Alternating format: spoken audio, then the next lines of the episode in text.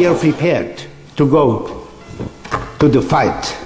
Wir, die FIFA, sind vorbereitet, den Kampf für einen sauberen und fairen Fußball aufzunehmen. Wir sind darauf vorbereitet, gemeinsam mit den Wettunternehmen.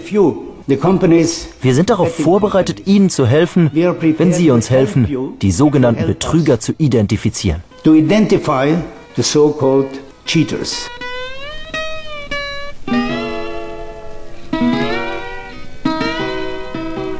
Wir kommen zu dem Ergebnis, dass äh, für diese Wetten, bei denen man auf die Anzahl der Tore setzt, äh, bei drei Schiedsrichtern äh, statistisch mehr gesetzt wird. Diese statistischen Hinweise würde man auch erwarten, wenn es sich hierbei um einen Wettbetrug handeln würde.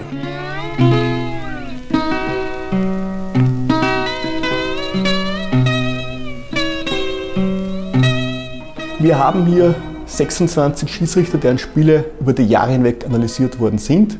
Und man müsste glauben, dass die Ausreißer bei den Wetteinsätzen bei allen Schiedsrichtern ungefähr gleich verteilt sind. Hier haben wir aber eine Konzentration auf drei Schiedsrichter und nur bei diesen dreien kommen die Ausreißer de facto vor. Aus dem Grund kann man einen Zufall nahezu ausschließen.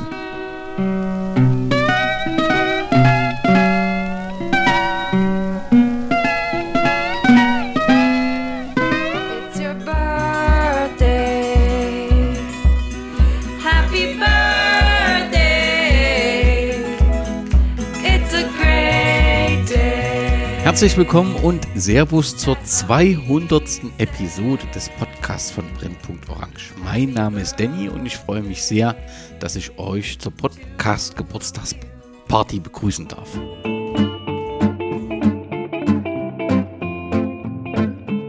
Nunmehr sind es also 200 Episoden. Das ist gleichbedeutend mit mehr als 200 fußballbegeisterten Gästen, einer für mich immer wieder unfassbaren Anzahl von Abrufen und vielen Podcasts, die so freundlich waren, auf Episoden von Brennpunkt Orange hinzuweisen. Daher möchte ich mich beim Nick vom Hörfehler beim Fabio Schaub und Peter K. Wagner, wobei das K für Klasse steht vom Podcast Die beste Liga der Welt, bei Harald und Hannes von der Zwarer Konferenz und bei Simon vom Palästerer Podcast ganz herzlich bedanken. Wenn ich auch beim zweiten Teil einen Wunsch äußern darf, bitte nutzt zum Hören der Podcast einen Podcatcher oder eine Podcast-App. Jedes Smartphone hat so eine App vorinstalliert. Podcast-Plattformen wie Spotify sind nicht neutral, müssen sie auch nicht sein. Aber dies bedeutet eben auch, dass sie entscheiden können, wer, wo, wie und wie oft angezeigt wird. Auch trägt Spotify doch recht heftig. Es ist möglich zu sehen, wann ihr bei einer Episode aussteigt, wann ihr zurückspringt, zu welchen Zeiten ihr sie hört. Das will und sollte ich alles gar nicht wissen. Damit es nicht falsch verstanden wird, ich freue mich riesig, dass ihr den Podcast hört und ich freue mich darüber, dass ihr ihn kritisch begleitet. Danke für eure Treue. Ich bin dankbar für die weltbesten Hörerinnen und Hörer. In der Zwischenzeit ist das Medium Podcast aber keine Nische von ein paar Nerds, sondern eben auch ein Markt und dort sollte es immer fair für alle Beteiligten bleiben. Nachdem im ersten Teil Christian Bartlau nicht nur mit mir gefeiert hat, sondern sowohl sein Buch Ballverlust als auch die politische Situation in der Alpenrepublik vorgestellt hat, darf ich auch im zweiten Teil meiner Geburtstagsparty einen ganz wunderbaren Gast begrüßen. Dieser hat sich in den letzten Monaten intensiv mit dem Thema Spielmanipulation auseinandergesetzt. Das klassische Bild, Fußballer verdienen viel Geld, mag in den TV-Ligen wohl stimmen. Für die unteren Ligen passt das so gar nicht. Corona-Krise, steigende Energiepreise, hohe Inflation, die finanzielle Situation vieler Vereine und Spielerinnen ist angespannt. Das nutzen Matchfixer skrupellos aus. Über einen aktuellen Fall von Spielmanipulation spreche ich heute mit Simon Hirt, den Host und den kreativen Kopf hinter dem Mikrofon des Ballesteres Podcasts. Simon, ich freue mich riesig, dass du da bist. Was für ein Getränk darf ich dir zur Geburtstagsfeier anbieten? Ja, danke für die Einladung erstmal. Ich denke, ähm, ein passendes Getränk zu einer Geburtstagsfeier ist vielleicht ein Glas Sekt. Zumindest würde man das in Wien so machen, mit einem Sekt anstoßen. Dann prüfe ich mal im Kühlschrank und frage dich zugleich, ich bringe Simon Hirt mit fünf Funktionen in Verbindung. Historiker, Journalist, Fußballer oder Ex-Fußballer, Lehrer und Podcaster. Habe ich außer dem Familienvater, der privat bleiben soll, noch irgendwas Wichtiges vergessen?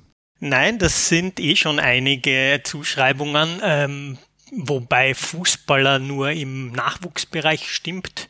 Ähm, weil ich mich dann auch verletzt habe und eigentlich nur noch als Hobbyspieler tätig war.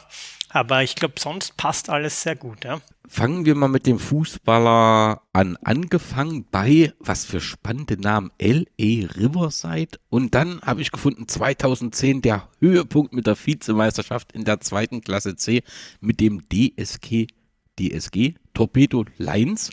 Ja.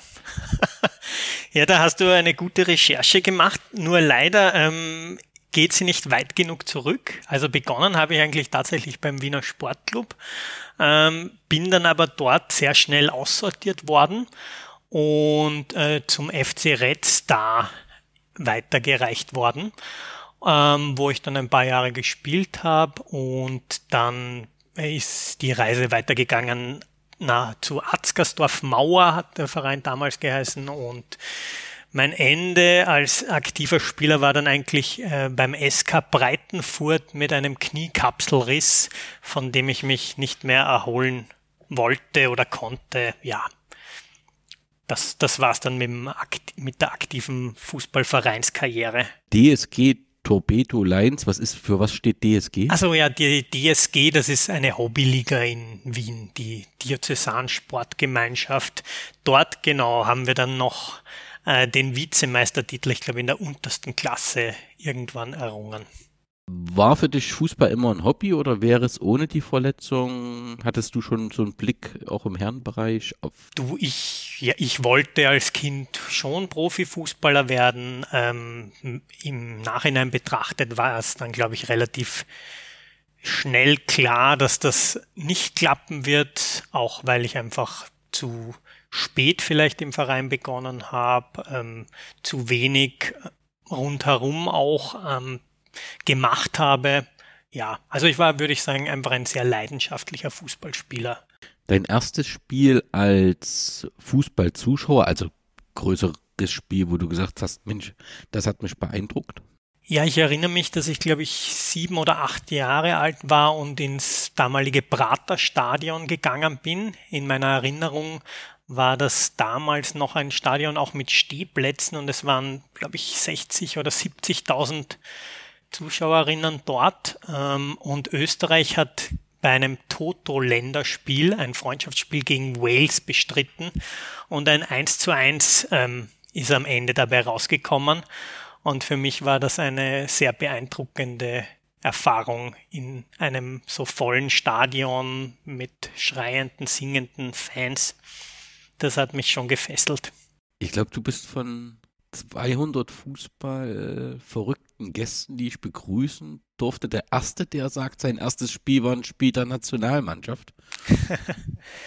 das ist schon was Besonderes, aber du hast doch bestimmt auch einen Club, der dir ans Herz gewachsen ist. Ähm, der Wiener Sportclub bietet da ja eine gute Plattform. Ja, ich war als Kind tatsächlich dann oft ähm, in Hernals auf dem Sportclubplatz aber eigentlich bin ich als kleiner Junge mit dem Austria-Fan-Virus äh, infiziert worden und war dann Fan der Wiener Austria oder bin's bis heute, muss man eigentlich sagen. Wobei sich natürlich mein, mein, meine Fan, mein Fanstatus schon sehr verändert hat über die Jahre. Was hat dich begeistert oder warum war die Austria zu dem Zeitpunkt international, wo bei dir auf fruchtbaren Boden gestoßen ist? Ja, du, das war, ähm, die Austria hat, glaube ich, als ich begonnen habe, Fußball zu schauen, im letzten Meisterschaftsspiel 4 zu 0 im Derby gegen Rapid Wien gewonnen. Walders Ivan Ausgas hat ein Fallrückzieher-Tor geschossen. Ich war im Stadion und die Meisterschaft wurde gewonnen. Das war vielleicht ein bisschen auch äh, könnte man sagen, Glory Huntertum, also ähm, einfach der erfolgreicheren Mannschaft die Daumen drücken. Aber da in meiner Familie eigentlich sonst nicht sehr viel Fußballfans waren, war das einfach auch so durch die Medienpräsenz und den Erfolg vorgezeichnet, dass ich dann Austria-Fan geworden bin und dann gab es auch noch einige fette Jahre, wo Andy Ogris ein Versaltor gegen den FC Barcelona geschossen hat und wo man als Austria-Fan äh, einiges zu feiern hatte. Dein schönster, schönstes Spiel mit der Austria, an das du dich erinnern kannst? Puh, also zum Großteil waren es nicht sehr schöne Spiele, muss man auch sagen, als österreichischer Fußballfan. Ähm, ähm, aber ich würde sagen, es gab da eine Europacup-Saison, wo die Austria glaube ich, bis ins Viertel- oder Halbfinale vorgedrungen ist und wo ich dann auch ähm, nach Parma gefahren bin mit einem Fanbus und ähm, dieses Auswärtsspiel in Parma, das dann, glaube ich, leider 0 zu 0 ausgegangen ist und das Ausscheiden bedeutet hat, das war schon eines der prägendsten Spiele in meiner Fanlaufbahn. Ich habe in einer vorherigen Episode auch David Forster danach äh, gefragt, der ja auch sehr ähm, der Austria nahe steht. Aktuell nimmt man wenig positive Nachrichten wahr. Da war zuerst diese wirtschaftliche Herausforderung, dann war eine Investorengruppe, die sehr speziell wirkte, zumindest für Außenstehende. Jetzt hatte man das Gefühl mit dem Trainer, das hat sich so ein wenig stabilisiert und jetzt hat man diesen Trainer entlassen und da kommt Unruhe rein. Wie schaust denn du in die Zukunft der Austria? Ja, ich finde, die Zukunft der Austria ist noch sehr undurchsichtig. Ähm, es ist schwer zu sagen, was diese Investorengruppe rund um Jürgen Werner, der jetzt auch Sportvorstand der Austria geworden ist, ähm, vorhat ja, um was es da eigentlich geht. Und ich finde, das ist auch ein bisschen an der Media medialen Kommunikation des Vereins abzulesen, die in letzter Zeit einfach sehr wenig aussagekräftig war, wo man sich als Beobachter immer wieder fragen musste, ähm, was sind da jetzt eigentlich die genauen Motive für die Handlungen des Vereins und der Personen, die da das Sagen haben. Und ja, ehrlich gesagt, gibt glaube ich, geht es den meisten Vereinen in der österreichischen Bundesliga im Moment besser als der Austria. Wenn jemand das Wochenende nutzt, um einmal nach Wien zu fahren, welche drei Fußballorte muss er an diesem Wochenende mindestens gesehen haben aus deiner Sicht? Aus meiner Sicht ist es eigentlich ziemlich klar. Ähm, ich würde als erstes zum Wiener Sportclub gehen und mir die Stimmung dort einfach bei der Alszeile auch geben. Ich würde aber natürlich auch zur Vienna gehen, für die mein Herz ja auch schlägt, nachdem ich zwei Jahre für die Vienna auch gearbeitet habe und sie einfach auch einen Platz in, meine, in meinem äh, Fußballlieblingsherzen ähm, hat. Ähm, und die Hohe Warte natürlich auch unheimlich schön ist als Fußballstätte. Und dann würde ich die Austria empfehlen als letztes. das ist schön, dass du das äh, ansprichst und damit schaffst du die perfekte Überleitung. Du warst von 2010 bis 2012 Pressesprecher bei der Vienna, einem Traditionsverein. Gab es, und ich höre jetzt auch raus, dass du das sehr gerne gemacht hast. War das ein ehrenamtlich oder war das hauptamtlich? Und wenn es hauptamtlich war, gab es da keine Perspektive dann mehr? Weil das, du, das scheint ja ideal für dich zu passen, eigentlich. Ein Verein, eine Pressesprecher Sprechertätigkeit, das schien eine ideale Kombination zu sein. Ja, das habe ich mir auch gedacht, als ich da dort begonnen habe. Ähm, leider ist es im Fußballgeschäft halt so, dass, glaube ich, die Stimmung und, ähm, und wie sich ein Beruf anfühlt, sehr eng verbunden ist mit dem sportlichen Erfolg. Und der war bei der Vienna, als ich dort war, leider nur sehr mäßig vorhanden. Also wir haben jedes Jahr gegen den Abstieg gespielt, ähm, diesen auf sehr unglaubliche Weise ähm, mehrmals verhindern können. Und ähm, die Zeiten waren leider wirklich geprägt von, ja, von sehr viel, wie soll ich sagen, ähm, Tristesse auch, ja, sportlicher Tristesse, die sich dann aber auch ein bisschen in den ganzen Verein natürlich gesetzt hat, wenn du jede Woche irgendwie ähm, das wichtigste Geschäft nicht gut läuft, nämlich das auf dem Platz, dann ähm, strahlt das natürlich aus. Und es war trotzdem eine sehr spannende Zeit, eine sehr lehrreiche Zeit für mich, Aber es war dann auch nach zwei Jahren eigentlich klar, dass ich was anderes machen werde. Als Journalist habe ich dich sowohl beim Standard als auch eben beim Ballesterer gefunden. Und du hast für beide Medien äh, Texte geschrieben oder zumindest rückblickend damit begonnen. Wie kam es dazu? Ja, also der Ballesterer, würde ich sagen, ist ja schon sowas wie meine journalistische Heimat auch, um, beziehungsweise war es einfach das erste Medium, wo ich vor mittlerweile circa 20 Jahren als Praktikant begonnen habe, Texte zu schreiben, das auch zu lernen. Und ähm, deswegen ist das für mich einfach auch eine, ein, ein ganz wichtiges Medium, wo ich sehr froh bin, dass es das heute noch gibt und dass wir auch den Podcast produzieren. Ähm, hauptberuflich war es dann so, dass ich irgendwann äh, die Möglichkeit und das Angebot vom Standard bekommen habe. Die haben damals im Rahmen der österreichischen Europameisterschaft ihren Kader, ähm, ihren Redakteurinnenkader im Sportressort aufgestockt und da bin ich dann über den Ballesterer zum Standard gekommen und ähm, habe dann dort zwei Jahre, zwei Jahre lang im Sportressort mitarbeiten können, was auch eine sehr spannende Erfahrung war. Ich komme nochmal zurück auf, auf, deine Tätigkeit bei der Vienna. Ich habe ähm, gefunden, dass ähm, als du dort aktiv war, es auch so eine Schulaktion der Fürst Vienna ähm, gab, das blau-gelbe Klassenzimmer, wo Spieler und Funktionäre die Schule besuchten und gemeinsam dann mit den Kindern ja so ein besonderes Fußballerlebnis schaffen. Natürlich in, in, in ideales Konzept, was heute an vielen irgendwie als neues äh, Konzept präsentiert wird. Wir müssen mehr auf Jugendliche zugehen und so weiter. Ihr habt das schon so frühzeitig gemacht. War das eine Idee von dir? Ja, das war eine Idee von mir, gemeinsam mit dem damaligen Manager Lorenz Kirchschlager.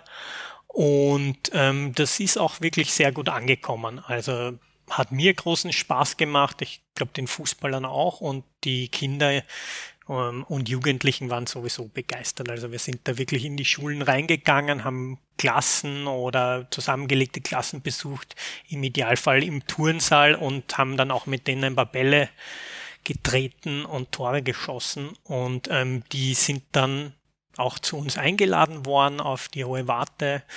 Und ja, ich glaube, vielleicht ist da bei manchen auch der Funken übergesprungen und sie sind dann öfter gekommen. Es war natürlich unser Wunsch, einfach die Vienna, die ja vor allem durch ihre Tradition gelebt hat, auch ähm, jüngeren Menschen näher zu bringen. Ja, und das ist ja gerade bei Traditionsvereinen wichtig zu verstehen, dass man nicht allein von der Tradition leben kann, sondern diese auch weitergeben muss an junge Menschen. Deswegen finde ich das so wichtig und richtig, was ihr da schon frühzeitig angefangen habt. Jetzt wäre natürlich die perfekte Überleitung zu deiner beruflichen Tätigkeit geschaffen dem Klassenzimmer, aber wir haben eins übersprungen und das ist der Historiker Simon Hört. Ich habe gefunden, dass du an der historisch-kulturwissenschaftlichen Fakultät der Universität Wien dein Diplom gemacht hast und vermutlich nehme ich an, auch dort studiert hast. Also nehme ich an, dass Geschichte dich schon immer interessiert hat. Gab es da einen speziellen Fokus von dir?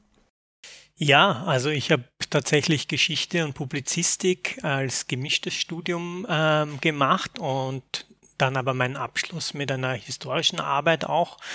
Mein Fokus war eigentlich immer auf der Zeitgeschichte und ähm, Nationalsozialismus und die Nachwirkungen des Nationalsozialismus in Österreich. Und ähm, das Thema hat mich sozusagen ähm, einfach auch interessiert, weil es eine Geschichte war, die ich teilweise noch selber erzählt bekommen habe ähm, aus meinem Familienumkreis und ähm, weil auch viele Nachwirkungen noch immer, würde ich sagen, bis heute in manchen Bereichen spürbar sind in unserer Gesellschaft. Ich habe dann auch im Speziellen mich ähm, mit dem Konzentrationslager Mauthausen beschäftigt, habe da über auch ähm, Sex, Zwangsarbeit in diesen Konzentrationslagern geforscht und bei einer Publikation mitgemacht und ähm, später auch mal für den Palästerer über Fußball im Konzentrationslager recherchiert, gemeinsam mit David Forster. Das haben wir dann aber glaube ich, nie in der Form publiziert, also auch nicht im Ballesterer. Aktuell bietet ja das Konzentrationslager Mauthausen dort Führungen an. Nach meinen Informationen ist man dort ebenfalls an weiteren Recherchearbeiten. Und wenn die abgeschlossen sind, schauen wir mal, ob wir da vielleicht sogar einen Podcast hinbekommen, wo wir darüber berichten können. Nimm uns ganz kurz mit, weil du es angesprochen hast. Wie ist denn Österreich mit den Nazis in der Nachkriegszeit umgegangen? Meine Diplomarbeit hat sich dann auch ähm, damit beschäftigt, wie die Entnazifizierung in Österreich abgelaufen ist und durch welche Gesetzesnovellen diese begleitet wurde. Und da habe ich sozusagen eigentlich ein sehr ernüchterndes Bild auch ähm, zusammen recherchiert bekommen. Und zwar, dass sozusagen kurz nach 45 die Empörung zwar sehr groß war, wie viele Leute denn Parteimitglieder waren und wer aller mit den Nazis kooperiert hatte, aber dann eigentlich äh, von Jahr zu Jahr gemerkt wurde, die alten Nazis braucht man vielleicht doch in der einen oder anderen Position oder auf den oder die kann man doch nicht ganz verzichten und dann sehr schnell ähm, da ähm, eine sozusagen ähm, ja, Legitimierung auch auf gesetzlicher Ebene eine ähm, Begnadigung stattgefunden hat, bis hin zu, dass man eigentlich nicht mehr so genau hinschauen wollte oder gar nicht mehr das Thema ähm, anschneiden wollte. Und das war für mich schon auch eine sehr spannende Recherche, ähm, die ich dann in meiner Diplomarbeit verfasst habe. Als, als Historiker warst du nicht wirklich beruflich aktiv oder habe ich da was übersehen? Nein. Also ich bin dann eben unmittelbar nach meinem Studium habe ich beim Standard eigentlich begonnen und war dann nie als Historiker beruflich aktiv. Aber heute bist du ein engagierter Lehrer an der Schülerinnenschule, dem Gymnasium der Alternativschule. Ein Traumberuf letztendlich? Ja, ich würde sagen, das ist ein, für mich ist das eigentlich ein Traumberuf. Ähm, vor allem nach den zwei Jahren bei der Vienna, du hast das vorher angesprochen, ich habe dort äh, nicht nur dieses blau-gelbe Klassenzimmer gemacht, sondern wir haben auch ein internationales Nachwuchsturnier organisiert, wo ganz viele Vereine von Barcelona, äh, Deutschland auch ähm, gekommen sind und mitgemacht haben. Und ich hatte nachher das Gefühl, ja, ich würde eigentlich sehr gerne mit jungen Menschen arbeiten. Und ähm, die Schülerinnenschule im WUK ist eben eine alternative Schulform, die ohne Noten, Druck und Zwang möglichst arbeitet. Es geht viel um selbstbestimmtes Lernen. Es geht darum, ähm, die Kinder zu ermächtigen, auch mit neuen Medien. Also da kommen wir dann auch schon auf mein Spezialgebiet zu arbeiten, sich Wissen anzueignen. Und ich bin jetzt seit über zehn Jahren dort und muss sagen, es macht mir noch immer sehr viel Spaß. Kannst du noch mal zwei, drei Worte zu dem Thema Alternativ ähm, Schule sagen, weil natürlich bei mir sofort ganz viele Gedanken aufgehen und ich weiß, wir sind ein Fußball-Podcast, aber so zwei, drei Dinge, damit ich das einordnen kann.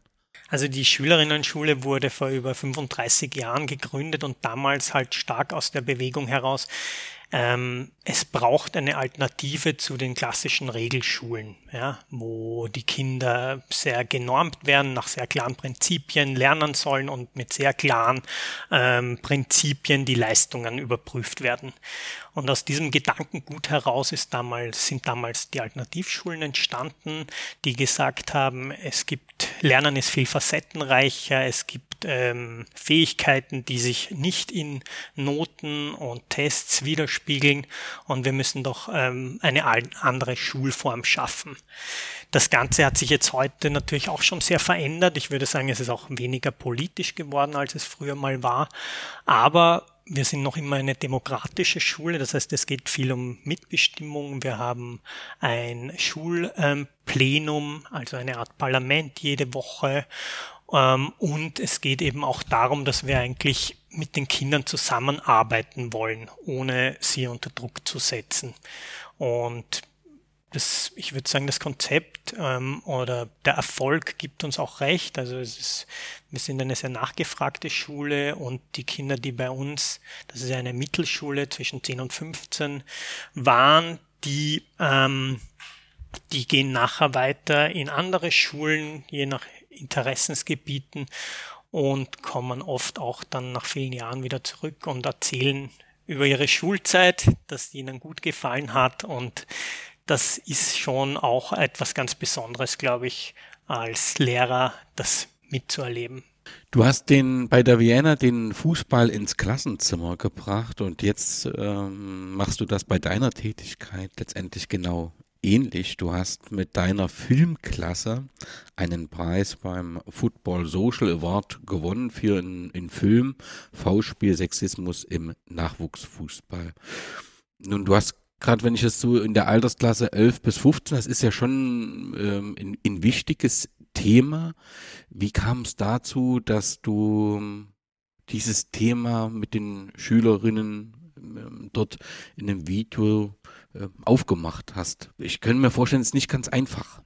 Ja, ich glaube, ähm, da haben sich mehrere so meiner Interessensgebiete auch zusammengefunden. Das eine ist der Fußball und das andere ist aber auch so ein bisschen die Thematik, wie glaube ich, nach wie vor im Nachwuchsfußball das Standing von Mädchen und Frauen ist, ähm, nämlich zum Teil, glaube ich, noch immer erschreckend. Und da ich eine Filmklasse betreue und wir uns äh, jedes Jahr mit ähm, gesellschaftspolitischen Themen auseinandersetzen und die in Filme äh, anpassen, gießen, äh, war das dann auch die Idee bei Faulspiel, und ähm, ich spiele ja selber in dem Film auch einen ähm, Nachwuchstrainer, der wenig von Frauen im Fußball hält. Und das war schon eine sehr äh, lustige und spannende Erfahrung mit den Kindern da, das Ganze halt auch nochmal in eine sehr provokative und sehr deutliche Form zu, zu gießen, ja, wie es vielleicht teilweise noch immer im Fußball ähm, zugeht und was für Vorurteilen und Denkmustern da junge Mädchen und Frauen auch ausgesetzt sind. Ja, und dieser äh, Wettbewerb war dann, dass man sein Projekt einreichen konnte. Es wurde sogar von den Verbänden ist das gefördert. Habe ich das richtig verstanden? Also wir haben diesen äh, Social Football Award, den der ÖFB ausschreibt, äh, teilgenommen und haben da, glaube ich, den dritten Platz gewonnen.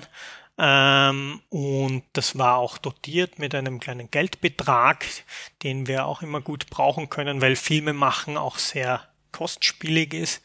Und genau, das war eine schöne Ehrung dann auch beim Spiel äh, Österreich gegen Frankreich vom Sportminister Kogler und für die Kinder auch ein großartiges Erlebnis. Manche waren zum ersten Mal im Fußballstadion. Dann kommen wir zum Podcast des Ballesteras. Der Ballesterer oft genug vorgestellt und ich hoffe, alle Hörerinnen und Hörer haben ein Abo und wenn sie es noch nicht haben, dann sollten sie es heute machen. Aber der Podcast hat seit 2021, äh, der Ballesterer hat seit 2021 auch einen Podcast und der Macher bist du. Wie kam es denn dazu? Ja, also es war eigentlich wie so oft ein bisschen ein Zufall auch. Ich habe davor schon mit einem ehemaligen Schüler einen Fußball-Podcast betrieben. Ähm, Fußballfragen hat er geheißen.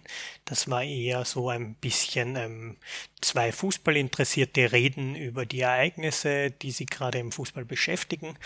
Und da habe ich gemerkt, ich würde das eigentlich gerne ähm, professioneller oder auf einer, würde ich sagen, journalistisch professionelleren Ebene betreiben und habe dann auch begonnen, ähm, mal mit einem Palestra-Redakteur ein Interview zu einem Thema zu führen. Und in diesem Zusammenhang bin ich mit dem Jakob Rosenberg im Kaffeehaus gesessen und habe gesagt, wie schaut's eigentlich bei euch aus mit einem Podcast? Und er hat gesagt, ja, da läufst du offene Türen ein, weil sie wollen sowieso etwas in diese Richtung machen. Und so haben, haben wir dann ähm, uns weiter ausgetauscht. Ich habe ein Konzept für den Podcast mal ähm, mir überlegt und dem Jakob und der ähm, Balestra-Chefredaktion, also auch der Nicole Selmer, vorgeschlagen. Und dann ist eigentlich alles sehr schnell gegangen, weil wir den Start mit der Bibliothek ähm, mit der ersten Bibliothek zu Fußball in Wien machen wollten. Und wie du angesprochen hast, gab es dann, glaube im November 2021 den ersten Balestra-Podcast. Was macht für dich den Ballesterer grundsätzlich aus?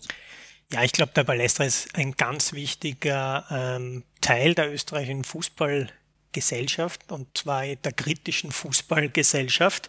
Ähm, der Ballestra stellt für mich so die Verbindung zu dem sportlichen und dem ja, kulturell-soziologischen Teil dar, ähm, beschäftigt sich mit den Fragen, die vielleicht bei den normalen Medien keinen Platz haben, die vielleicht zu wenig Aufmerksamkeit bekommen und gibt auch mehr überdurchschnittlich ähm, Fan-Themen, Fan-Perspektiven die Möglichkeit, in die Medien zu kommen. Und das ist, glaube ich, ein ganz wichtiger, ein ganz wichtiger Teil. Hast du eine Lieblingsausgabe? Puh. also, da ich ja wirklich schon, ähm, glaube ich, damals bei Ausgabe 12 oder so eingestiegen bin äh, als Praktikant, fällt mir das jetzt sehr schwer. Ähm, ich glaube, wir haben mal vor vielen Jahren, gab es mal eine Frank Stronach-Ausgabe und das Thema Frank Stronach ist was, was mich bis heute in einer ja, vielleicht traumatischen Art und Weise als Fußballfan geprägt hat.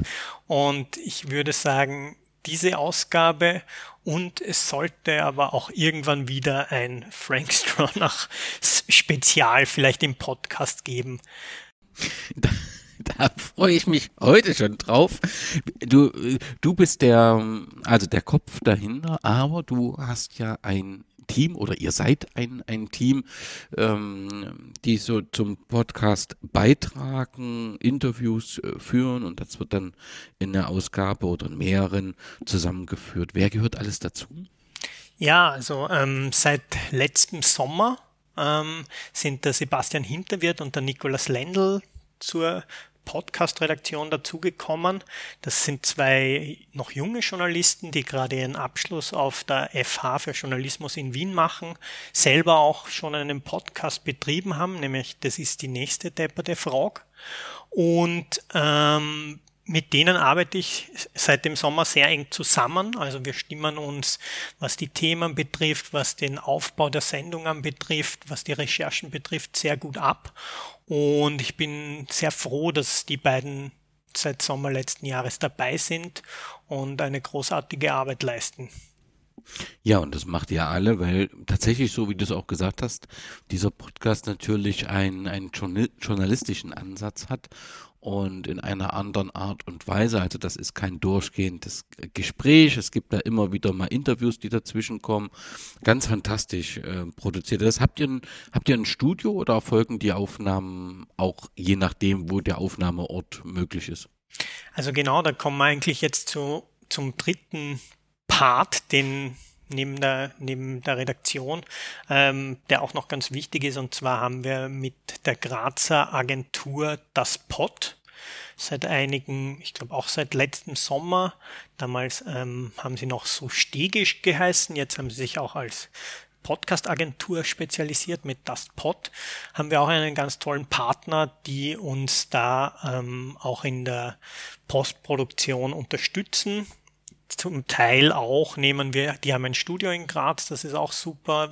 Haben wir zum Beispiel auch ähm, unsere Katar-WM-Spezial haben wir in Graz eingesprochen. Ähm, sonst sind wir natürlich für unsere Interviews einfach auch unterwegs. Also ähm, Herbert Prohaska trifft man ja vorzüglich in Tennisclubs ähm, oder in einem Tennisclub im Wiener Prater. Ähm, ja, und sonst, also ich mag einfach auch diese Interviews an Orten lieber als die Online-Interviews, weil man einfach viel mitbekommt, wenn man jetzt zur Austria-Geschäftsstelle geht und dort äh, mit dem Manuel Ortlechner sitzt, dann bekommt man eine, eine, gewisse Atmosphäre, vielleicht auch eine gewisse Inszenierung mit, wie sich der Verein verkaufen will oder was er vermitteln möchte. Und wenn das möglich ist, zeitlich und von den Ressourcen, dann ist das natürlich immer unser erster Ansatz, auch Interviews vor Ort mit, mit Personen zu machen. Das kann ich gut nachvollziehen. Wie, wie werdet ihr empfangen? Also ich kann durchaus sagen, dass es ja, so Vereine gibt, die auch Anfragen nicht beantworten, obwohl sie sich in der ersten Bundesliga hm, befinden. Ich kann auch, ähm, kann mich auch an eine Anfrage an den Verband erinnern, die tatsächlich äh, unbeantwortet äh, blieb. Erlebt ihr sowas auch? Bekommt ihr offene Türen? Bekommt man Sorge hinsichtlich, oh, jetzt kommt der Palästra und will auch noch mit einem Mikro kommen? Wie ist das so? Ja, also ich glaube, der Ballestra ist in Österreich schon eine große Nummer was den Fußballjournalismus betrifft und ähm, fast sämtliche Anfragen von uns werden auch ähm, positiv beantwortet. Ähm, ein bisschen geht es natürlich in die Richtung, dass man auch weiß, der Balestra ist auch ein kritisches Medium. Da, da geht es jetzt nicht um irgendwie eine Story, äh, eine Feel Well Story, ähm, sondern da könnten auch unangenehme Fragen kommen und ähm, dementsprechend ist auch ein bisschen Vorsicht ab und zu dabei. Aber ich muss auch sagen, zum Beispiel bei dem Fall Kourou, wo wir auch viel mit der Justiz ähm, zu tun hatten, Presseanfragen geschickt haben, da war auch die Medienarbeit wirklich sehr entgegenkommend, fast immer. Das klingt doch ganz hervorragend und wie es für ein Profi gehört, hast du die perfekte Überleitung wieder geschaffen, denn ich möchte mit dir ein wenig über Spielmanipulation reden und zwar deswegen, weil hier dort wirklich eine, ja, ein, den Falco Ruhe, eine wunderbare Podcast-Reihe, wunderbar, weil es wunderbar aufbereitet ist. Der Inhalt ist natürlich nicht ganz so erfreulich in verschiedener Hinsicht, aber es geht dabei um Spielmanipulation. Ein zentrales Spiel, ist Neusiedl gegen die Vienna, weil es davon eben ein Videomitschnitt der Vienna gibt. Hast du das Spiel live gesehen? Hast du die Diskussion damals mitbekommen oder hast du das im Rahmen der, des Falls dann auch nochmal angeguckt? Also ich habe das Spiel nicht live gesehen, aber ähm, ich bin dann über Fußballforen oder Social-Media-Kanäle darauf aufmerksam geworden und war natürlich aufgrund meiner Vergangenheit als Vienna-Funktionär und Liebhaber und aber auch aufgrund der Thematik Spielmanipulation, die er dann da auch in den, in den Medien begonnen hat mitzuschwingen, ähm, aufmerksam, interessiert. Und dann hat sich das eigentlich über einen Zufall ergeben. Ich habe damals bei der Vienna mit dem Bartolomé Courroux, der damals als Torwart dort war, zusammengearbeitet, wobei die Zusammenarbeit sich sehr auf ähm, ja, den einen oder anderen äh, Fototermin oder Interviewtermin beschränkt hat. Ähm, und ich kannte ihn aber von damals. Und das hat natürlich dann auch nochmal mein Interesse mehr geweckt. Ähm, und dass es dann wirklich zu dieser Recherche gekommen ist, war eigentlich ein Zufall. Ich war mit Freunden in einem Wiener veganen Burgerlokal essen, das einem ehemaligen Fußballer gehört. Und ähm, dann kommt der Kellner und ich musste zweimal hinschauen. Es war Bartolomé Courroux. Er hat sehr ähm, fertig ausgeschaut und hat mir dann auch erzählt, ne, dass er erst vor kurzem aus der U-Haft entlassen wurde. Und woraufhin ich ihn gefragt habe, ähm, ob er Interesse hat, mal über diese ganze Geschichte zu reden und ähm, mir das in einem längeren Interview aus seiner Sicht zu erzählen. Da, genau, das war sozusagen der Anfang. Und das war ja fantastisch, dass du das gemacht hast, weil damit ähm, man auch so ein bisschen sieht, was in dem Spieler vorgeht und wie es äh, dazu kommt.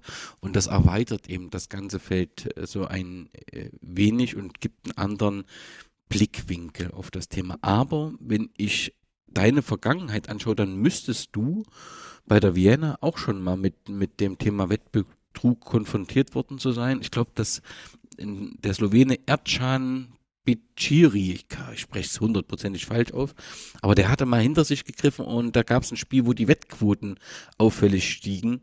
Weißt du noch, was das äh, damals für Ergebnisse brachte, die Ermittlung? Ähm, ich weiß noch, dass es ein Auswärtsspiel in Vorarlberg war, als es das erste Mal passiert ist. Und wir haben, wie vorher angesprochen, damals um jeden Punkt gekämpft und ähm, hatten, haben, glaube ich, ein gutes Spiel ähm, ich glaube es war Austria Lustenau, vielleicht auch FC Lustenau, ein gutes Spiel geliefert, bis ähm, der erwähnte Spieler dann gegen Ende, vielleicht war es schon die 90. Minute, ich weiß es nicht mehr ganz genau, plötzlich im eigenen Strafraum ein ähm, ein Hands gemacht hat, wo man sich einfach nur die Augen zuhält oder auf den Kopf greift und ähm, das Ergebnis dann für uns natürlich deutlich schlechter ausgegangen ist. Ähm, daraufhin habe ich dann vom Manager auch erfahren, dass es ähm, auffällige Wettquoten bei dem Spiel gegeben hat. Ähm, und das Ganze hat dann bei uns im Verein natürlich auch einen einen ja, Notfallsprozess ausgelöst, sage ich mal. Ja. Also ich kann mich noch erinnern, dass da dann stundenlange Meetings mit Trainer Alfred Data, Manager Lawrence Kirchschlager, dem betroffenen Spieler ähm, statt, hinter verschlossener Tür stattgefunden haben. Es wurde die äh, Bundesliga und der ÖFB hinzugezogen, wie mit dem jetzt umzugehen ist. Und ähm, ja, von Vereinsseite wurde einfach, glaube ich, sehr darauf geachtet, hier möglichst ähm, offen auch zu kommunizieren. Ähm, so nämlich, dass, dass klar wird, dass der Verein nicht auch involviert ist in irgendwelche schrägen Dinger. Ähm, Zusätzlich war das aber eine auch finanziell und sportlich angespannte Situation. Das heißt, ähm, ich glaube, es war damals auch so, dass man dann eigentlich gesagt hat, okay, es gibt mehrere mutmaßliche Involvierte, aber wir können es uns eigentlich gar nicht leisten, jetzt hier eine einen Großteil oder einige Spieler vor die Türe zu setzen, weil das den sportlichen und wirtschaftlichen äh, Niedergang des Vereins bedeutet hätte. Also es war für die Vienna auch eine sehr komplexe Situation.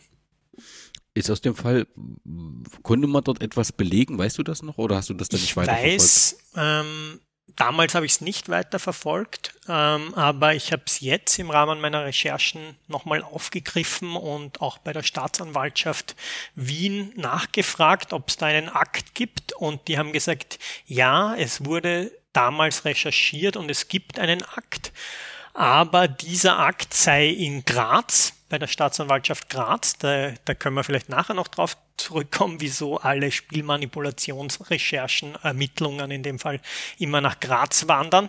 Äh, und die Grazer Staatsanwaltschaft war da sehr abblockend. Also die haben das bestätigt, wollten aber keine weiteren Informationen darüber preisgeben. Dementsprechend ist es noch ein bisschen, ist es, mehr weiß ich nicht drüber, ja. Das ist ja dann schon mehr als zehn Jahre her. Das heißt, wir haben diese Themen, darf man das so sagen, regelmäßig, dass die auftauchen. Ein besonderer Fall ist Dominik äh, Taboga. Den hast du auch im Podcast mit ihm in Gespräch geführt. Kannst du, also das ist auch der Fall, der glaube ich, über die Grenzen von Österreich. Der aktuelle Fall, da bin ich mir nicht ganz so sicher, aber der Fall damals, ähm, der ist europaweit diskutiert worden. Kannst du nochmal kurz erklären, um was es in diesem Fall ging? Also ähm, Dominik Taboga war ein österreichischer Bundesligaspieler, der ähm, eigentlich das erste Mal in der zweiten Liga mit äh, Spielmanipulationen, ich glaube es war damals DSV Leoben, in Kontakt gekommen ist. Ähm, er wurde da über einen ehemaligen Mitspieler, glaube ich, angesprochen, ob man nicht irgendwie ähm, schnelles Geld machen will. Man muss sich auch vor Augen führen, damals ähm, hat er erzählt, sind die Spieler regelmäßig äh, verspätet bezahlt worden. Sie mussten als Mannschaft dann irgendwie Trainingsstreiks abhalten, bis da die vereinbarten Gehälter, die übrigens keine, keine horrenden Summen waren, sondern so ein österreichisches Durchschnittsgehalt bezahlt wurden. Und er ist dann aber sportlich aufgestiegen und einige Jahre später ähm, dann nochmal mit Spielmanipulationen bei einem Bundesliga-Verein auch ähm, in Berührung gekommen oder hat die begangen, muss man eher sagen. Ich glaube, es ist der Fall Taboga und da war ja noch ein anderer ähm, ehemaliger Nationalspieler, nämlich Sanel Kulic involviert.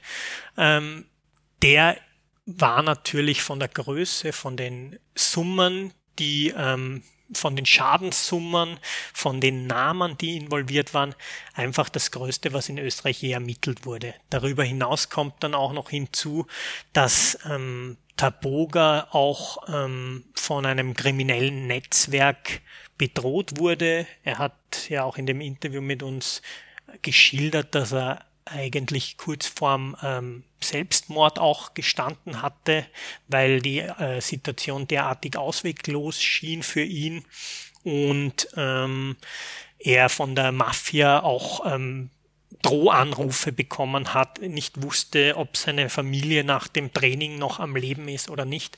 Also die Situation, auch wie er sie schildert, war sehr tragisch und er hat ähm, mehrere Spiele, ich kann mir jetzt auch nicht ganz genau, ich glaube es waren dann 13 Spiele, die ihm auch nachgewiesen wurden, ähm, manipuliert. Und hat dann auch eine, ähm, Sanel Kulic hat, glaube ich, eine fünfjährige Haftstrafe bekommen und Dominik Taboga hat auch eine mehrjährige Haftstrafe bekommen. Also auch das Strafausmaß und die tatsächlichen äh, Strafen im Urteil waren deutlich höher als beim jetzigen Fall. Ist darauf irgendetwas Strukturelles passiert? Gab es außer diesen Ermittlungen, diese beiden Gefängnisstrafen, gab es irgendwas, was systematisch geändert wurde oder sagt man, man kann das letztendlich nicht verhindern? Also ich glaube schon, dass das Thema ähm, sehr in den Fokus der Aufmerksamkeit gerückt ist damals ähm, und dass da daraufhin auch einige Initiativen deutlich verstärkt wurden. Zum Beispiel den Play Fair Code, wo wir ja auch in unserer letzten Folge zu dem Thema der Fall Kourou ein Interview mit dem Geschäftsführer geführt haben. Ähm, der ist deutlich aktiver geworden. das ist Präventionsarbeit, das sind Schulungen, die mit Fußballern stattfinden und einfach Aufklärungsarbeit leisten. Ähm, wie kann es sein, dass du als Spieler angesprochen wirst? Ähm, unter was für Umständen könnte es sein, dass dir Beträge angeboten werden? Und vielleicht auch, was für Verhaltensmöglichkeiten sind dann äh, angesagt. Ich glaube schon, dass das äh, damals 2013, 14 ähm, ähm, vermehrt gemacht wurde ich glaube aber, dass nicht die Strukturen dahinter, hinter diesem ganzen Wettbetrug der Spielmanipulation, dass die eigentlich ziemlich unangetastet geblieben sind. Ja. Wir haben ja auch mit dem Ermittler Michael Baas gesprochen von der Kriminalpolizei in Bochum. Und der hat da halt vor allem das Thema angesprochen, dass wenn die Vereine und Verbände ähm, versuchen, mögliche hin, äh, versuchen mögliche Spielmanipulationen nur nicht ähm, groß werden zu lassen, also medial ähm, einen Skandal werden zu lassen und dadurch der Polizei auch keine Hinweise geben, dann ähm, gibt es bei den ermittelnden Behörden auch kaum Ressourcen für dieses Thema. Ja? Und ich glaube, das ist einer der Hauptpunkte auch, ähm, dass einfach das Thema Spielmanipulationen und Wettbetrug sehr wenig Beachtung findet und auch dementsprechend sehr wenig ähm, ermittelnde Ressourcen zur Verfügung stehen, um gegen das weitergehend auch vorgehen zu können. Weil alle eigentlich Interesse haben, das Thema so klein wie möglich zu halten. Umso wichtiger ist ja eure Arbeit. Du hast den Playfair-Code angesprochen. Der ist offensichtlich, wenn ich das richtig recherchiert habe, 2012 auf Initiative des Sportministeriums, Österreichischen Fußballbund und Österreichische Fußballliga gegründet worden. Verein ist eine Non-Profit-Organisation. Mitglieder des Vereins sind, glaube ich, die auf jeden Fall Fußballbund und Fußballliga. Aber ich habe irgendwo auch gelesen, außerordentliche Mitglieder sind, glaube ich, auch ähm, Wettanbieter. Ist das richtig? Ja, das ist richtig. Wie, wie wirksam kann, wie wirksam kann denn das sein? Also, wenn man den Fall Koru anschaut, wird deutlich, dass eben dass nicht, in der Regel keine Spieler oder auch Spielerinnen sind, die immer mehr haben wollen, sondern die in irgendeine Enge getrieben sind, aus welchen Gründen auch immer die Eltern dann empfangsbereit sind. Ich glaube, da kann doch die beste, vielleicht bin ich da auch etwas, aber da kann doch die beste Schulung nichts dagegen machen, wenn so ein wirtschaftlicher Druck entsteht, der ja eben, und das muss man ja, und das wird ja durch eure äh, Ausgabe auch so deutlich, der in, in den unteren Ligen relativ schnell da ist. Ja, ich glaube, dass es, es kommt natürlich immer auf die Personen an und ich halte so präventive Arbeit schon auch für sinnvoll. Also ich glaube, ähm, dass das durchaus einen Unterschied macht, ob junge Spieler und Spielerinnen einfach auf das Thema vorbereitet werden und ihnen ein bisschen ein, eine Möglichkeit in die Hand gelegt wird, wie kann ich dann darauf reagieren. Weil oft ist ja der Einstieg zum Beispiel die erste Kontaktaufnahme und die erste Verbindlichkeit mit Manipulateuren wirklich eine Kleinigkeit. Sprich, ähm, äh, jemand ähm, lädt einen Fußballer ein zu spielen oder zu einem Essen und irgendwann wird der Fußballer um einen Gefallen gebeten da ist vielleicht noch gar kein Geld im Spiel oder nur eine ganz geringe Summe, aber ab dem Moment, und das hat uns auch der Michael Baas gesagt, ab dem Moment ist der Spieler einfach drinnen ja, und kommt dann auch nicht mehr raus, weil eine Veröffentlichung oder ein Auffliegen würde natürlich das Ende der Karriere und auch einen persönlichen Schaden mit sich ziehen. Und insofern glaube ich schon, dass es auch wichtig sein kann, mit den Spielern präventiv sie auf solche Situationen vorzubereiten. Das ist aber natürlich nicht die Lösung des Problems. Also, weil das wäre vielleicht jetzt die nächste Frage. genau, aber wär, wäre es dann nicht konsequent, zu sagen, anstatt über die Symptome zu reden, und das ist ja letztendlich, dass versucht wird, die Symptome abzumildern, frühzeitig Prävention und so weiter, über die Ursachen zu reden. Und das ist ja eine Diskussion, die jetzt in, in Deutschland gerade von, von Fanverbänden sehr intensiv äh, angestoßen wird, im Moment auch nicht auf fruchtbaren Boden trifft, weil natürlich der Verband und die Liga ähm, ja sehr dankbar sind für die Finanzen auch aus Wettunternehmen. Aber braucht es, braucht es diese flächendeckende Werbung äh, für Sportwetten? Braucht es diese Sportwetten im Fußball? Diese enge Verknüpfung, die per se nicht gut ausgehen können, weil ja wir dort eine Zielgruppe haben von jungen Männern Sport interessiert und die natürlich zwangsläufig sehr anfällig sind. Ist da nicht einfach etwas was ich weiß, ich glaube, ich, ich gefühlt habe das in Österreich eine sehr, sehr lange Tradition. Du hast vorhin das Kaffeehaus angesprochen. Offensichtlich ist es ja auch so eine Tradition gewesen, dass man in Kaffeehäusern schon immer so Sportwetten mitgemacht hat. Das gehört irgendwie dazu. Ich komme aus einer Zeit, wo das überhaupt nicht mit dazu gehört. Aber irgendwie ist es doch, dass die Kombination Fußball und Sportwetten, die kann doch nicht gut gehen. Ja, also ich würde dieses Thema ähm, in zwei Teile aufteilen. Und zwar zum einen ist es, finde ich, das Sponsoring, ähm, das ich auch sehr kritisch sehe. Ich habe das Gefühl, ähm, es ist im Fußball viel zu viel Geld drinnen und man müsste eigentlich strukturell auch an, einer, an einem Konzept arbeiten, um da sozusagen die Vereine und die Ligen ähm, alles ein bisschen auszudünnen, ja, und wieder wegzukommen von ähm, wahnsinnigen Gehältern, die ganz oben gezahlt werden und eher schauen, dass vielleicht die Breite auch auf stabilen Beinen steht. Und das kann man natürlich nur machen, wenn man nicht auf jeden Sponsor zu 100 Prozent angewiesen ist und ähm, das Geld ohne große Nachfragen natürlich gerne nimmt. Ja, das ist für mich die eine Seite.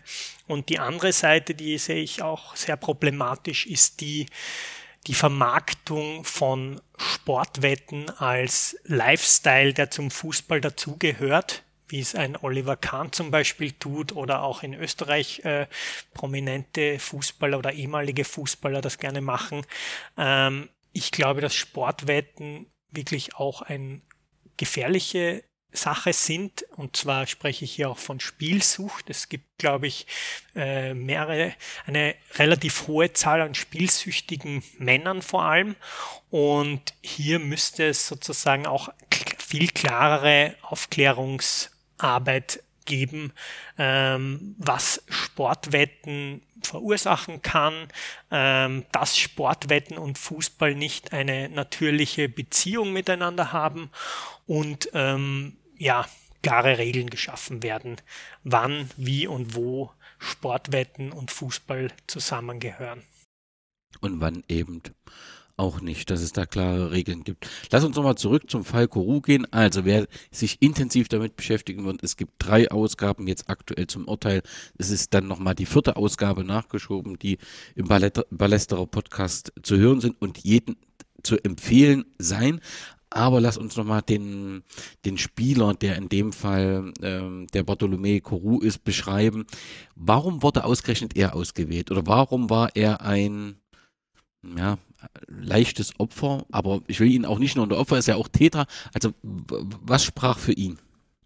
Was sprach für ihn? Ich glaube, ähm, wenn wir auch in seine Jugend zurückgehen, er ist ähm, aus Tschechien nach Österreich gekommen und zwar in die Frank Stronach Akademie ähm, und ähm, ihm wurde damals sozusagen eine große Karriere in Aussicht gestellt. Das war eine der besten ähm, Akademien, die es, würde ich mal sagen, in, in, also die es so in Mitteleuropa oder sagen wir mal Osteuropa ähm, vielleicht gegeben hat. Auf jeden Fall ist er dann nach Wien gekommen und wo glaube ich, der erste große Fehler begangen wurde, war, dass ihm dann gesagt, er konnte kein Wort Deutsch, ist in der Schule konnte er eigentlich nicht teilnehmen, auch keine Ausbildung, ähm, sondern nur das am Fußballplatz. Und von den Verantwortlichen wurde dann gesagt, das ist wurscht. Solange du quasi fußballerisch gut bist und vorankommst, vergiss alles andere. Das hat er natürlich damals auch so gesehen und ähm, das hat sich aber nachher später, glaube ich, schon sehr ausgewirkt, dass er dann einfach ab seinem 15. Lebensjahr Profifußballer war. Er ist dann auch in einer Phase bei dem Verein eingestiegen, wo äh, horrende Summen bezahlt wurden, wo äh, Spieler wie Jalminia gerade bei der Wiener Austria eine kurze Station gemacht haben und ähm, wo ihm auch ein bisschen der Kopf verdreht wurde, wobei man natürlich auch immer die Eigenverantwortung nicht unter den Tisch fallen lassen darf. Also er war, glaube ich, auch ein äh, Partymacher, einer, der das auch genossen hat, äh, Geld zu verdienen, es auszugeben, dabei zu sein und der weitere Verlauf und der vielleicht auch ähm, von der Trainingseinstellung jetzt nicht ähm, kein Musterschüler war. Der weitere Verlauf, wo er dann sozusagen es eigentlich immer nicht schafft, ganz nach oben zu kommen in den Bundesliga, Kader die Nummer eins zu sein oder die Nummer zwei zumindest. Ähm, das ist, denke ich mir, halt im Fußball auch eine große Glückssache. Ja? Ähm, hast du einen Trainer, der auf dich setzt oder nicht? Und was bei Kuru dann noch im Speziellen dazugekommen ist, ist, glaube ich, auch, dass er auch an, er wurde schlecht beraten und war bei vielen Vereinen, die einfach ähm, ihm dann auch das Geld verwehrt haben oder schlechte Bedingungen für junge Fußballer, sagen wir es mal so, angeboten haben. Ja, also das hat er ja auch erzählt in seiner Geschichte und er war sich eigentlich auch überhaupt nicht bewusst, äh, was für Möglichkeiten er als Fußballer hat, ja, da irgendwie dagegen vorzugehen. Und da sind wir, glaube ich, wieder ein bisschen bei dieser Aufklärungsarbeit, ja, die da einfach null passiert ist. Ja. Wie kann ein Fußballer unterstützt werden, wenn er das Gehalt nicht bekommt? Wie kann er davor bewahrt werden, in Schulden zu äh, fallen? Ja.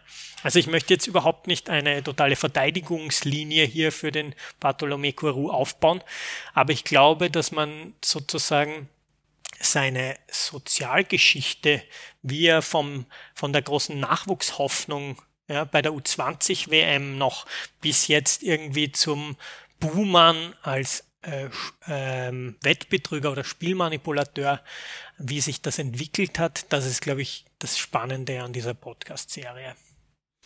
Ja, und das liefert eben auch ein Bild. Also er berichtet ja, dass natürlich für ihn äh, Corona schon so eine Situation war, wo dann das Gehalt äh, halbiert wurde und wo er immer fest damit gerechnet hat, um Miete zu bezahlen und so weiter und damit eben in Schwierigkeiten ähm, kam. Und das liefert schon so ein bisschen ein anderes Bild als einfach der Wettbetrüger. Und das habt ihr dankenswerterweise gezeichnet. Vielleicht nochmal zu, ähm, dann zu der Gerichtsverhandlung. Also was lag denn dann dem Gericht vor? Was wurde alles manipuliert? Was ist Teil dieser Spielmanipulation rund um die Gruppe Neusiedel? Also ich glaube, das auf den Verein Neusiedel zu beschränken ist ein bisschen das nicht kann ganz man korrekt. Nicht machen, genau. Genau. Mhm.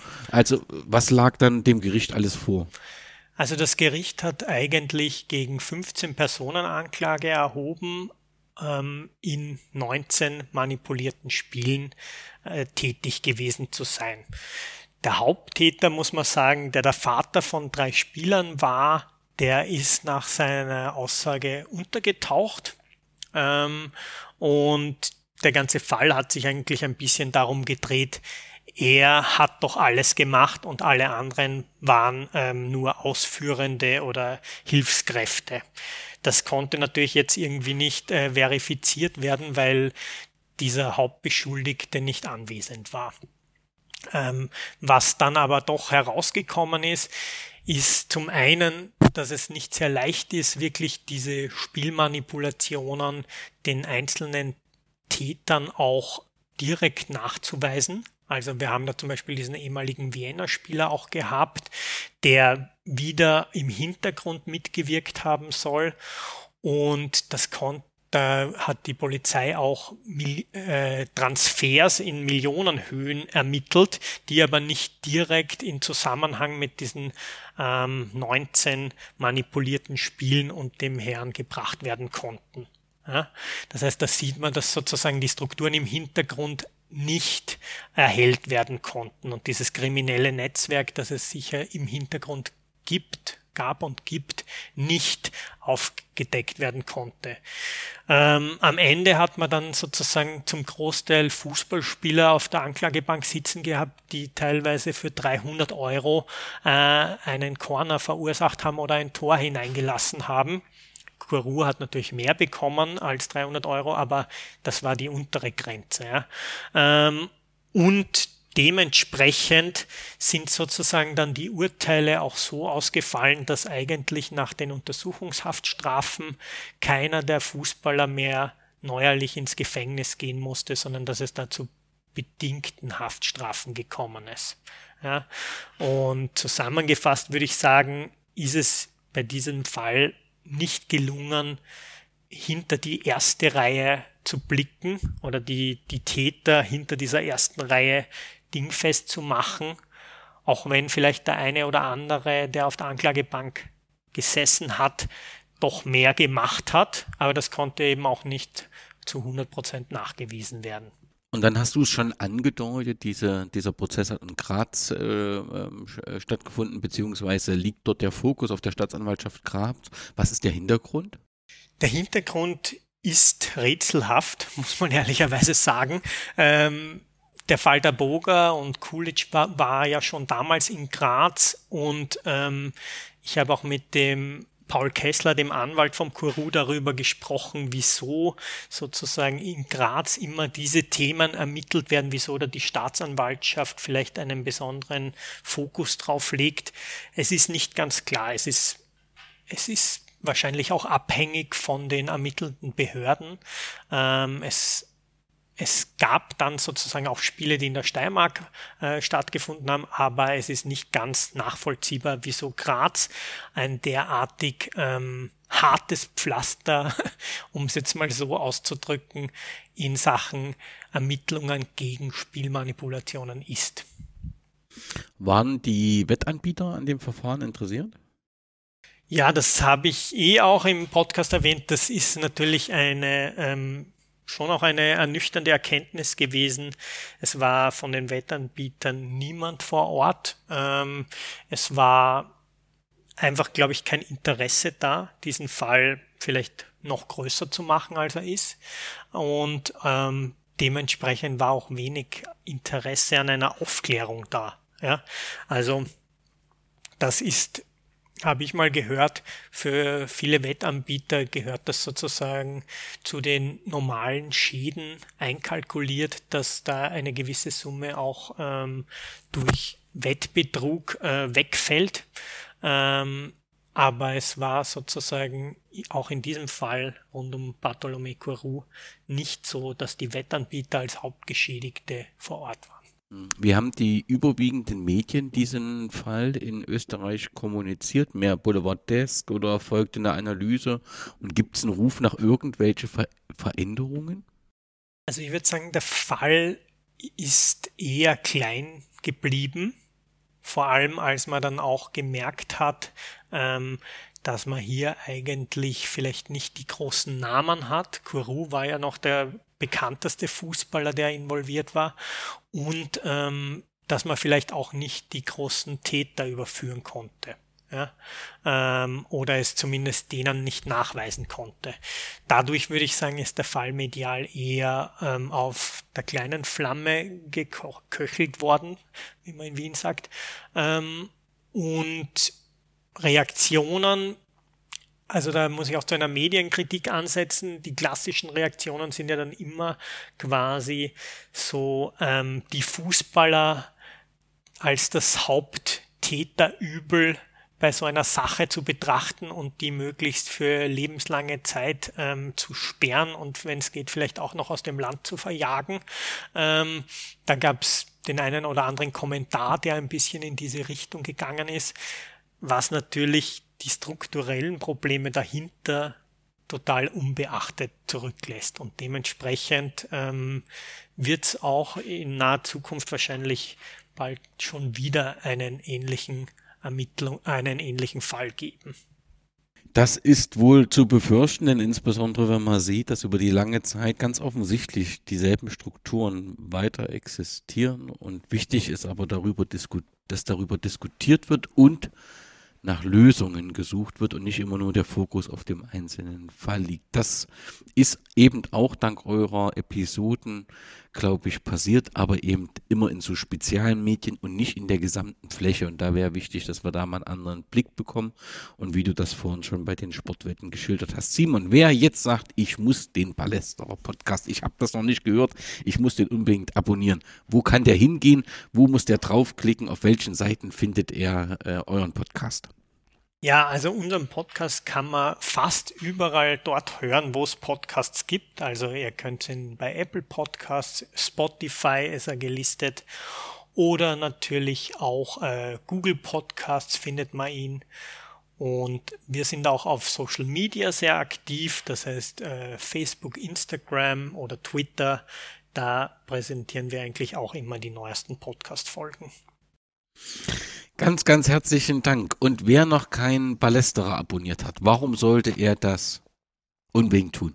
Ja, wer sozusagen unabhängigen und kritischen Journalismus in Österreich und über die Grenzen hinaus unterstützen möchte, der sollte oder die sollte sich auch ein Abo nehmen. Es gibt auch den Ballestra Supporters Club, das macht einfach die journalistische Arbeit möglich des Ballesterer und einen kritischen, unabhängigen Fußballjournalismus, der auch sehr wichtig ist, überhaupt erst möglich. So ist es und wer Mitglied des Supporters Club ist, bekommt dann auch die ein oder andere ähm, Einladung zu verschiedenen Veranstaltungen, wird etwas anders umsorgt, darf bei Abstimmungen äh, teilnehmen, kann ich nur jeden sehr ans Herz legen. Simon, ganz herzlichen Dank für deine fantastische Arbeit, für diesen wunderbaren Podcast und es war mir eine große Freude und Ehre, dass du Teil der Jubiläumsausgaben meines Podcasts warst. Vielen Dank, Simon. Ja, ich sage auch vielen Dank und möchte zum Abschluss auch nochmal die tolle Arbeit von dir beim Podcast Brennpunkt Orange erwähnen. Also ganz viele Folgen haben mir unheimlich gut gefallen. Ich finde, es ist, sind sehr spannende Themen. Es ist ein sehr kritischer Blickwinkel und ich kann nur sagen, mach weiter so. Ich höre mir, hör mir das sehr gerne an und äh, auch in Österreich ist das einer der besten Fußball-Podcasts.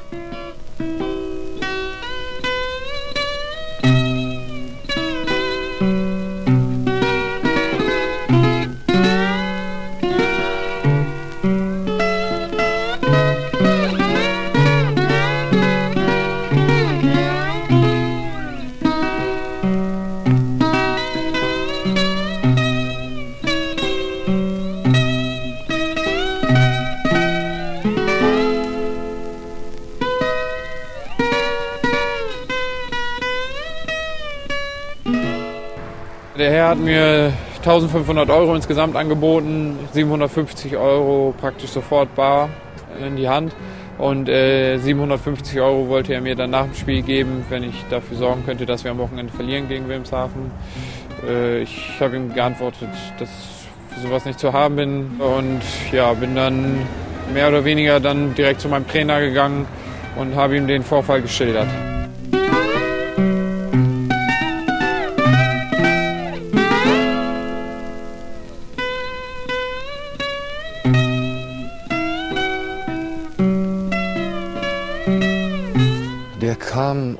Stand so ungewöhnlich in der unmittelbaren, unmittelbaren Nähe von, von den Spielern. Dann später hat sich, äh, hat sich versetzt äh, zu einer Person, die auch da Training zugeguckt hat und hat sich bei dieser Person, wie ich das später erfahren habe, als Scout von St. Pauli vorgestellt.